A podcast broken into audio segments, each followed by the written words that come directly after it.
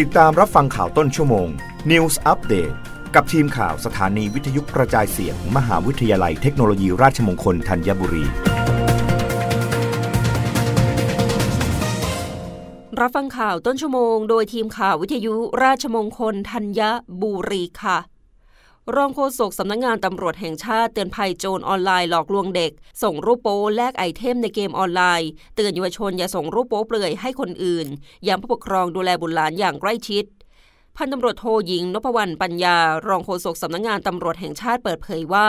ปัจจุบันอาชญากรรมคอมพิวเตอร์ได้แพร่ระบาด และมีความหลากหลายมากขึ้น ซึ่งเยาวชนถือเป็นกลุ่มเสี่ยงที่เป็นเป้าหมายของอาชญากรรมออนไลน์ เช่น กรณีการหลอกลวงเพื่อได้มาซึ่งสื่อลามกอนาจารเพื่อหาประโยชน์ในทางเพศจากเด็กและเยาวชน โดยคลิปหรือภาพโป๊เปลือยของเด็ก จะถูกนำไปเผยแพร่ในกลุ่มของบุคคลที่มีพฤติกรรมใคร่เด็ก ซึ่งเป็นอาการทางจิตที่ผิดปกติ ที่แสดงออกว่าชอบหรือรักเด็ก แต่เป็นความรักที่เกินขอบเขต จนนำไปสู่การนำเด็กมาเป็นเหยื่อบำบัดความใคร่ทางเพศ การถูกแบล็กเมย์ทางเพศ คือการที่เด็กถูกข่มขู่เรียกเงิน หรือแสวงหาผลประโยชน์อย่างอื่น โดยผู้กระทำใช้ภาพหรือวิดีโอทางเพศของเด็ก จึงขอแนะนำผู้ปกครองป้องกัน ไม่ให้บุตรหลานตกเป็นเหยื่อของภัยออนไลน์ดังนี้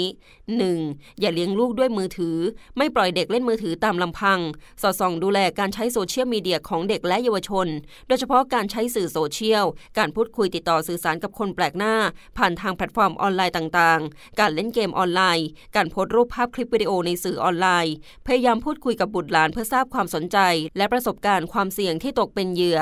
2. อย่าโพสต์รูปโป๊ของเด็ก ไม่เผยแพร่รูปภาพหรือคลิปวิดีโอโป๊เปลือยของเด็ก หรือรูปภาพหรือคลิปวิดีโอในลักษณะที่ไม่เหมาะสม และไม่เปิดเผยข้อมูลส่วนตัวของเด็ก กิจวัตรประจำวัน สถานที่อยู่ สถานรับเลี้ยงเด็ก หรือโรงเรียนมากเกินไป